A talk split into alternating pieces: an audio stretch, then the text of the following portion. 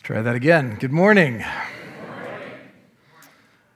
My name is Alex, and I serve as lead pastor here at Courtright, and there's no water in my glass. it's like someone tempted me. Oh, is it because thirst is one of the themes of the sermon? Is that, did someone, someone know that? That would be very funny if that was why there's no water, but where was I? Good morning. Good morning. We are going to be looking at the Apostles' Creed again today. It's our fourth Sunday in the Creed, and we're going to look at the part today where it talks about how Jesus suffered under Pontius Pilate. So, Jesus is at the heart of the Creed. The Creed, as we've seen, is this amazing summary of our Christian faith. And the story of Jesus actually takes up the longest part of the Creed. So today we come to the end of his life. He suffered, was crucified, died, and was buried and descended to hell. We've seen how the creed gives us um, the essentials of what we believe, and we get the word creed itself from the Latin word for belief. And so it begins I believe in God the Father Almighty, maker of heaven and earth. I believe in Jesus Christ, his only Son, our Lord who was conceived by the Holy Spirit, born of the Virgin Mary. And then today, we're looking at suffered under Pontius Pilate, was crucified, died, and was buried. He descended to hell. So last week we looked at the one human person who is presented positively in the Creed. The Virgin Mary gets a high profile here as a model of faith for us and as the most central player in the historical reality of Jesus that he was born a human being in a certain place at a certain time. This week might make less sense. Thank you. There's another name in the Creed, but it's not one you would expect to find highlighted. Pontius Pilate was no hero. He's the one who handed Jesus over to be crucified. So why mention him at all? Well, we're going to try to answer that question today. We're going to open our Bibles shortly, but let's pray before we do that. Holy Spirit, would you help us to see the grace and truth of Jesus this morning in your word? Would you enable us to see you, God the Father Almighty? As a God who loves us and to put our trust in you. We pray this in your name, Father, Son, and Holy Spirit. Amen. Our first reading this morning is from the Gospel according to Matthew, chapter 27, verses 11 to 26. Now, Jesus was standing before Pilate, the Roman governor. Are you the king of the Jews? The governor asked him. Jesus replied, You have said it. But when the leading priests and the elders made their accusations against him, Jesus remained silent. Don't you hear all these charges they're bringing against you? Pilate demanded. But Jesus made no response to any of the charges, much to the governor's surprise. Now, it was the governor's custom each year during the Passover celebration to release one prisoner to the crowd, anyone they wanted. This year, there was a notorious prisoner, a man named Barabbas. As the crowds gathered before Pilate's house that morning, he asked them, Which one do you want me to release to you, Barabbas or Jesus, who is called the Messiah? He knew very well that the religious leaders had arrested Jesus out of envy. Just then, as Pilate was seated on the judgment seat, his wife sent him this message Leave that innocent man alone. I suffered through a terrible nightmare about him last night. Meanwhile, the leading priests and the elders persuaded the crowd to ask for Barabbas to be released and for Jesus to be put to death. So the governor asked again, Which of these two do you want me to release to you? The crowd shouted back, Barabbas! Pilate responded, then what should I do with Jesus, who is called the Messiah? They shouted back, Crucify him. Why? Pilate demanded. What crime has he committed? But the mob roared even louder Crucify him! Pilate saw he wasn't getting anywhere and that a riot was developing. So he sent for a bowl of water and washed his hands before the crowd, saying, I am innocent of this man's blood. The responsibility is yours. And all the people yelled back, We will take responsibility for his death, we and our children. So Pilate released Barabbas to them. He ordered Jesus flogged with a lead tipped whip, then turned him over to the Roman soldiers to be crucified. Our second reading is from the Gospel according to John, chapter 19, verses 28 to 30. And we encounter Jesus at this point on the cross.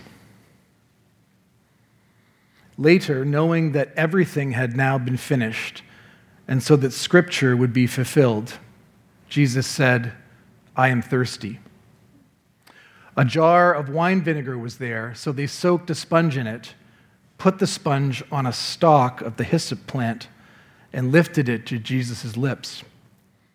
When he had received the drink, Jesus said, It is finished. With that, he bowed his head and gave up his spirit. This is the word of the Lord.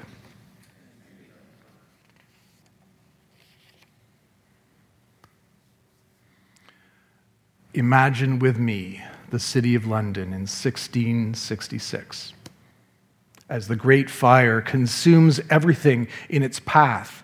The body of a man is found in the ruins of St. Paul's Cathedral, stabbed in the neck, thumbs tied behind his back.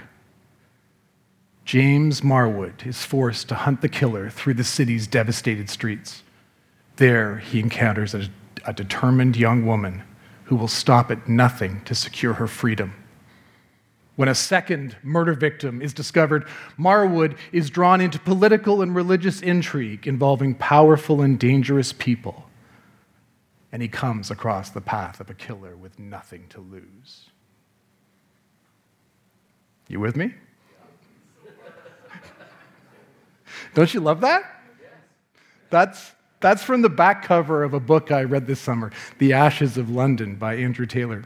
It was a great read, completely absorbing, just the thing for a vacation. I think the reason we enjoy novels and movies and TV shows about crime and punishment, whether they're authored by Dostoevsky or John Grisham, or whether they're just pure escapist pulp fiction, is that they stir something deep inside of us. We want justice. That is at the heart of our human nature. We want to know who is innocent and who is guilty, and we want the guilty person to pay. So these are timeless questions, and they're at the heart of Christian faith also. And they lead us this morning to a reflection on the doctrine of the atonement, which is the truth we express every time we say that Jesus died for our sins. And we say that a lot around here.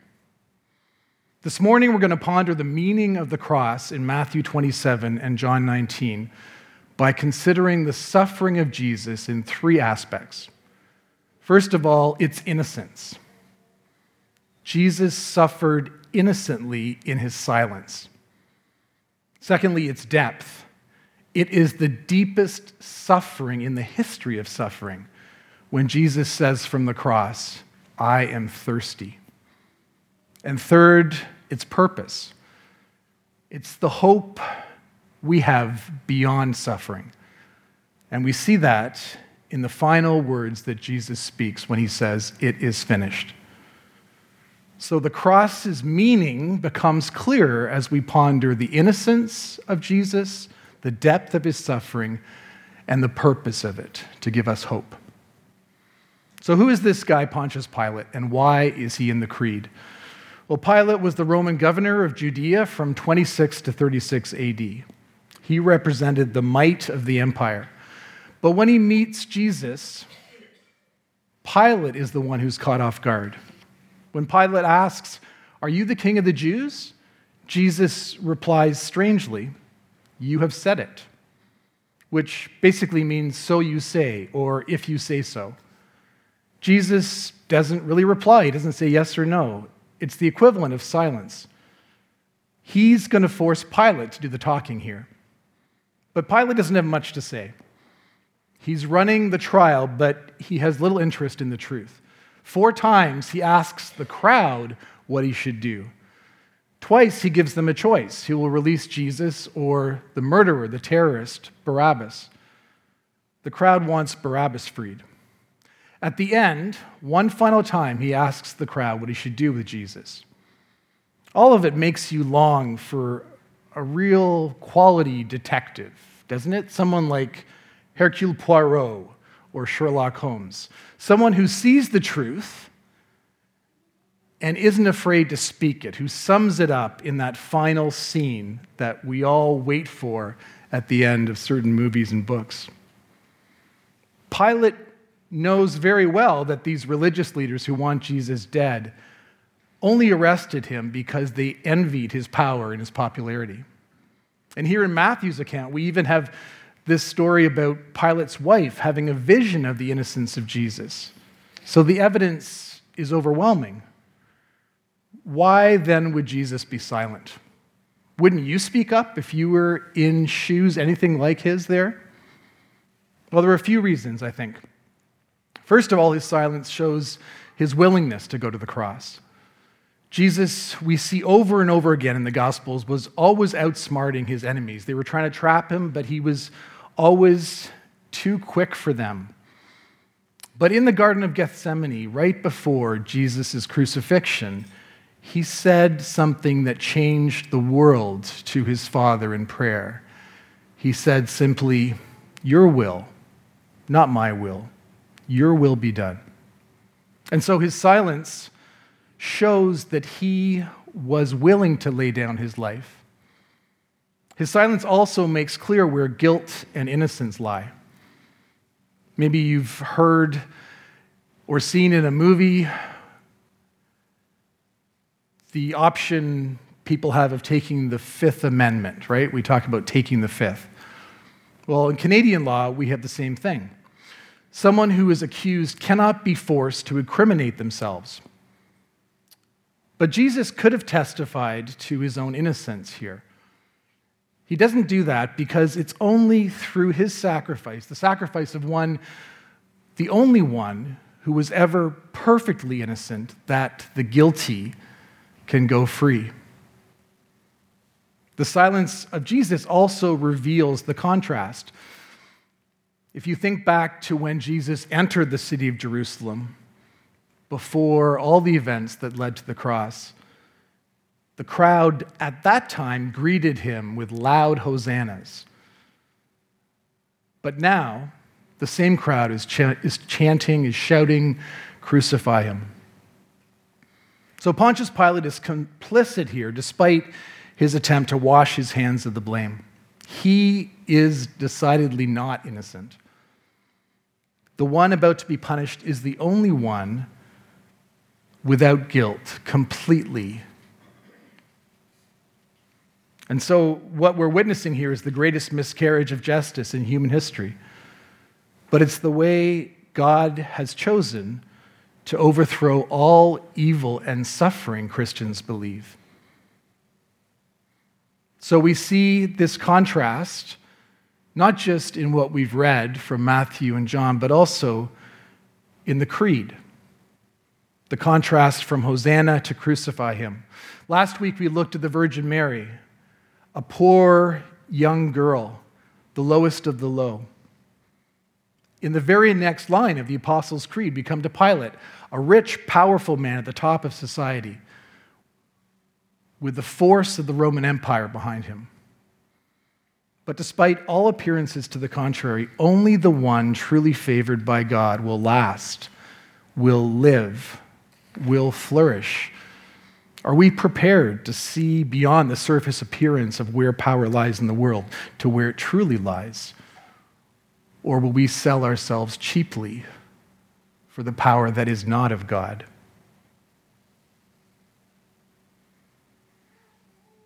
And so Jesus was flogged and turned over to the Roman soldiers to be crucified.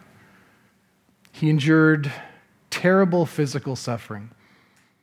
And yet, it's only what we read in John, where he says, I'm thirsty, that we start to see the true depth of his suffering. Canada has a lot of water. I'm not sure if you knew this, but we have in this country 7% of the world's renewable water supply, and yet we only have 0.5% of the world's population. So we are rich in water, and we take water for granted. You probably did this morning if you bathed before you came here, and I hope you did. Canadians are among the highest per capita water users in the world. We're almost never thirsty, right?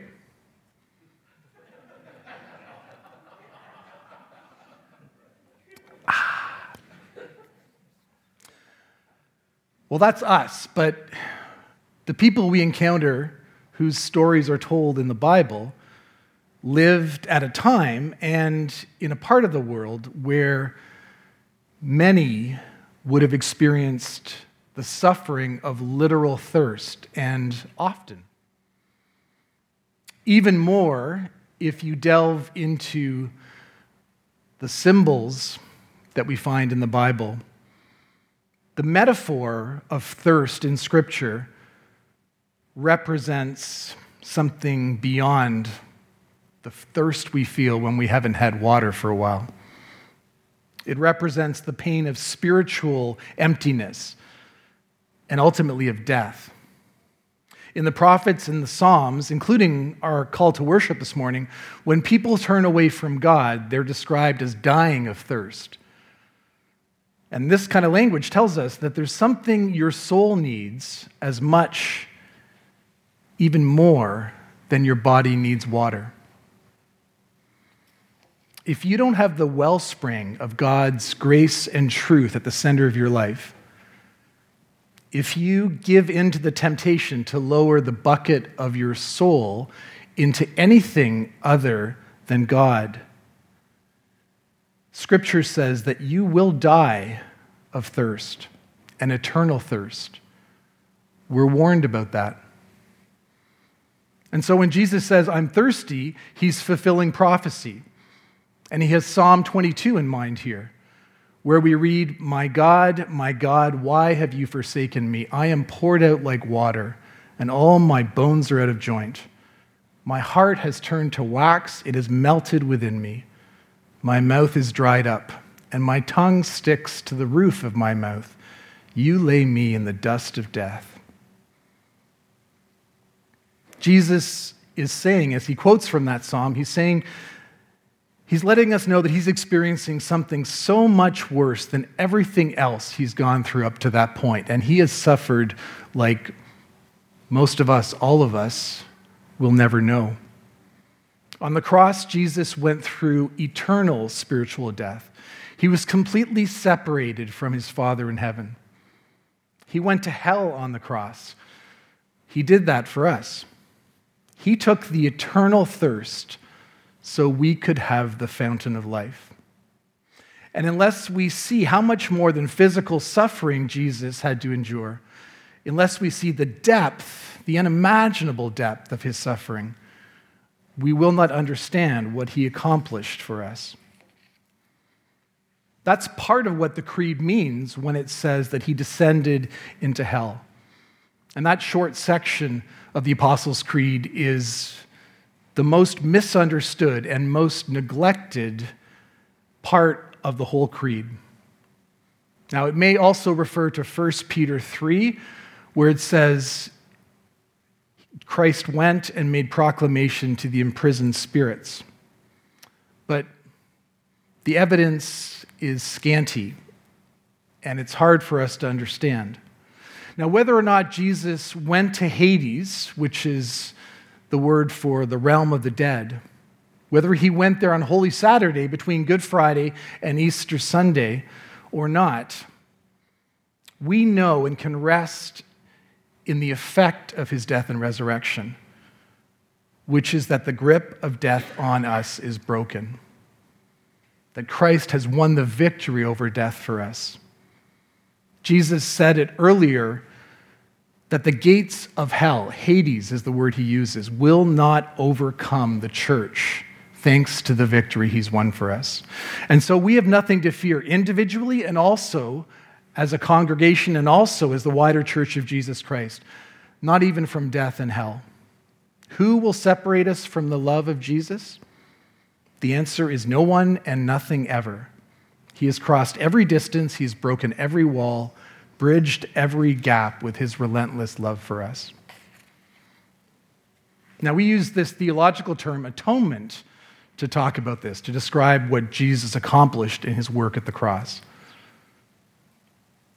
This is the brokenness of our humanity. When Adam and Eve first sinned, they hid from God because they were ashamed.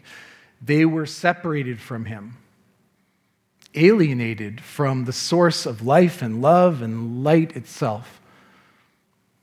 But God had a plan to restore the broken relationship between Himself and humanity. And so the word atonement comes from the Middle English, starting about 500 years ago, meaning to be at one with someone, to be in harmony, to no longer be separated, to experience that communion and union that we have lost. Ultimately, it's about God and his creatures being with each other in peace, in shalom, the way we were created to enjoy one another. Now, throughout Scripture, to deal with this separation and brokenness, atonement involves an innocent party receiving the punishment due to a guilty party. So, the Hebrew word for atonement, kapar, means to cover.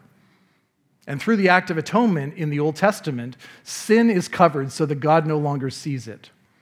And that was achieved with the blood of an innocent animal whose innocence then extends to the repentant sinner who makes the sacrifice. And we're familiar with this principle if we've read the Old Testament as the ancient Hebrew system of temple sacrifice with all of its blood and ceremony. Now, we may have read about that, but it's still really strange and weird to us, I think. But we do know that real love, true love, love that lasts, is not just a feeling, right?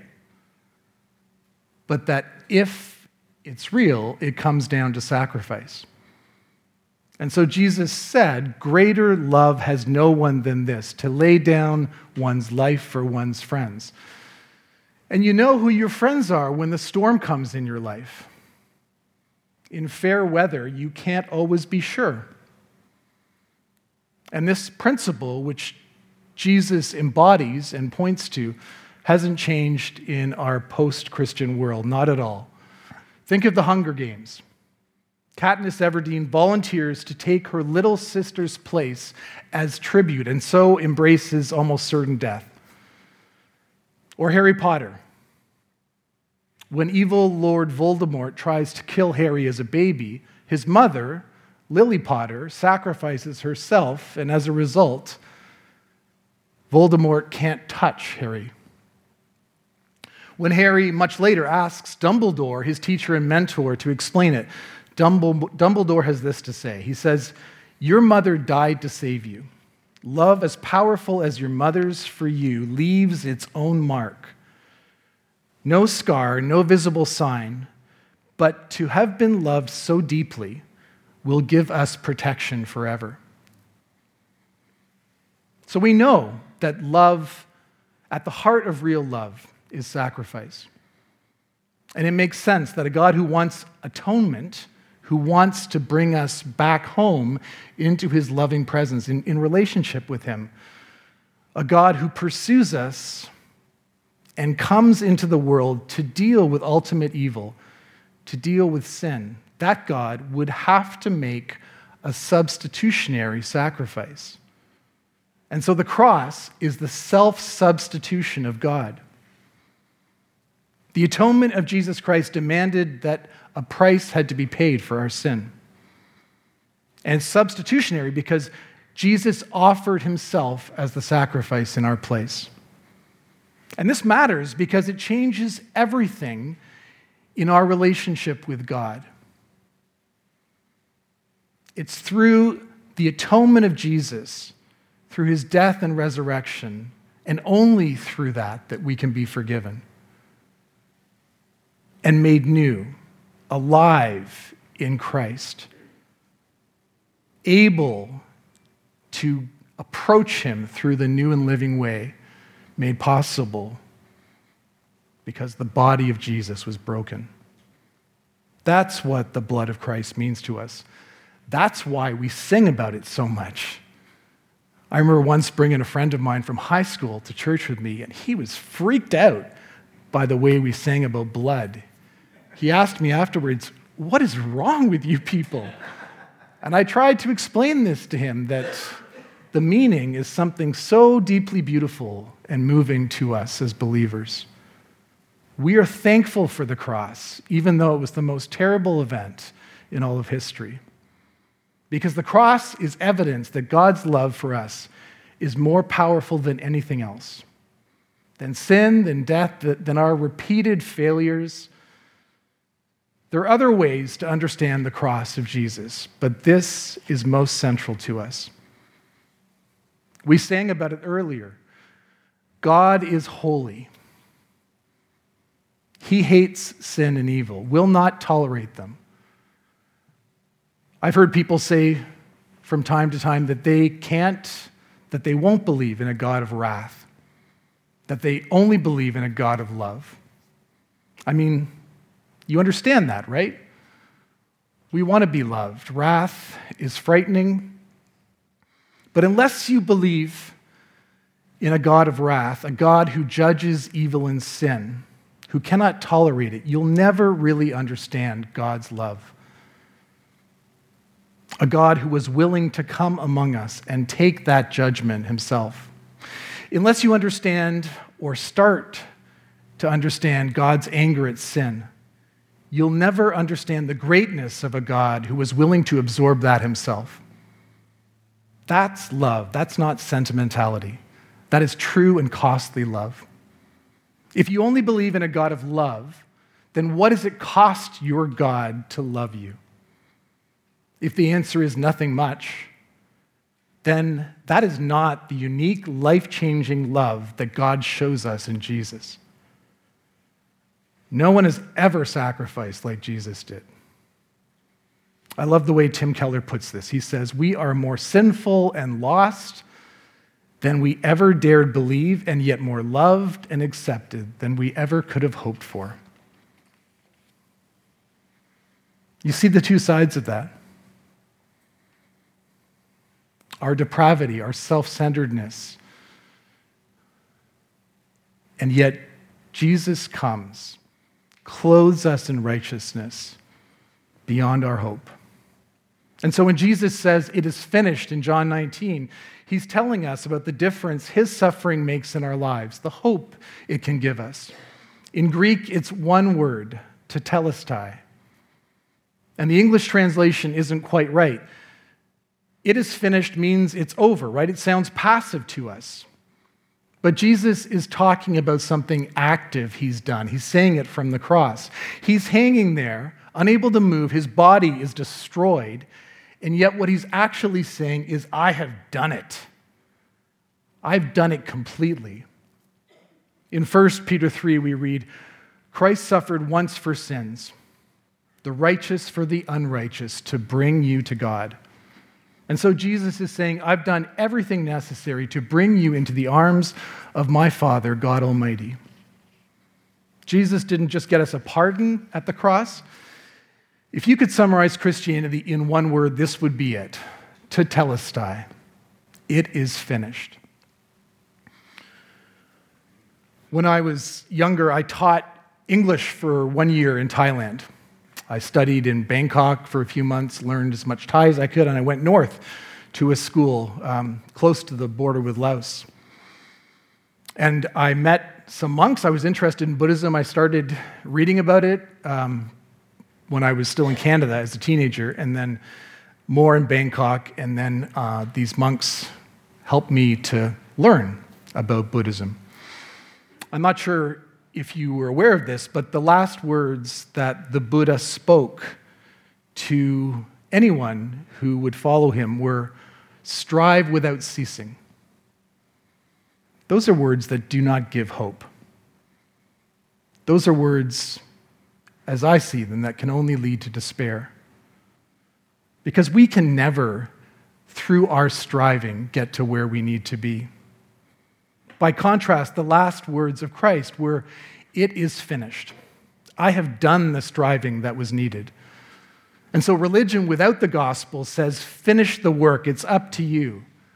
But the gospel says, Receive the finished work. Religion without the gospel says, If you finish the work and do it well enough, then one day God might accept you and give you his love and blessing. Whereas the gospel says, receive the finished work of Jesus, and you get the acceptance, the love, and the blessing right now completely. Do we believe that? We say this in the Creed I believe. But have we grasped that it is finished? Have we rested in that? Let's test this out. Let's go back to Pilate. Pilate offers all these excuses. In John's version, Pilate asks, What is truth anyway? He's justifying himself, he's rationalizing what's easiest and safest. We all do that. But how do we react to the obvious Pilates around us? To those who we see as being guilty of moral failure? Some of us see ourselves as better, as superior to those people, whether they're criminals or any number of behaviors that we disapprove of. And if we assume we're better than others, well, it's clear then that we do not get the message of Jesus that it is finished. Are you the kind of person who can't really stand to be around people who you think are wrong, who are living wrongly? Do you have trouble being friendly to them, being genuinely welcoming? I think that's most of us, if not all of us. And as we do that, the reason we have that trouble loving others who we think are wrong is because we assume that we're superior to them. And then there is the issue of our anger, the grudges we bear. If you can stay angry at someone for a long time, the only way you can do that is because you're saying to yourself, I would never do what they're doing. I am not like them. And the only way you will arrive at being able to forgive them is if you're willing to accept that you are, in fact, no better than they are. And so, if you cannot forgive someone, if you're wrestling with that right now, the memory of a relationship, someone in your life today who you can't forgive, you are still trying to finish God's work. And if you really knew that your only hope was the finished work of Jesus, you would not feel superior that way. And I think that's why Pilate is in the creed. That's the answer to that question we asked earlier. We either admit that all of us are in that crowd shouting, Crucify him. All of us are washing our hands of the guilt. All of us are pretending to be okay, hiding hiding our guilt. We either admit that and confess that, or we will not come to the foot of the cross. Jesus is the only one who can finish it. So, what, what can we do in response? Well, I want to invite you this morning and, and in the week ahead to look to the cross again, to not be afraid of it. It does not condemn us. To see the suffering of Jesus for the freedom it brings. And we've talked about how we can practice what we're learning from the Creed over the weeks in this series. And I think the practice of what we're going to celebrate later in the service is what I would commend to you. Do not miss the sacrament of the Lord's Supper. Because as we come to receive the body and the blood of Jesus, all of our superiority, all of our pride, all of our self righteousness, those things that keep us from God, from the joy, the freedom, the peace He wants for us, they melt away. You cannot come to this table with your pride, it is inadmissible. And as you are humbled by the suffering of Jesus, as you look to the cross for what really matters in your life, He will give you more, so much more. Jesus has done all that was needed so we could be forgiven, so that we could rest in His amazing grace. It is finished. Let's pray. Dear God, sometimes we really don't have words to express how, how you have come into our lives and rescued us from all that holds us back, from all that breaks our hearts, from all that would destroy us.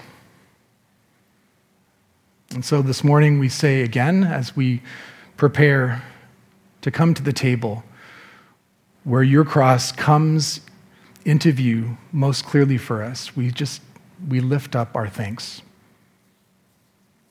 Amen.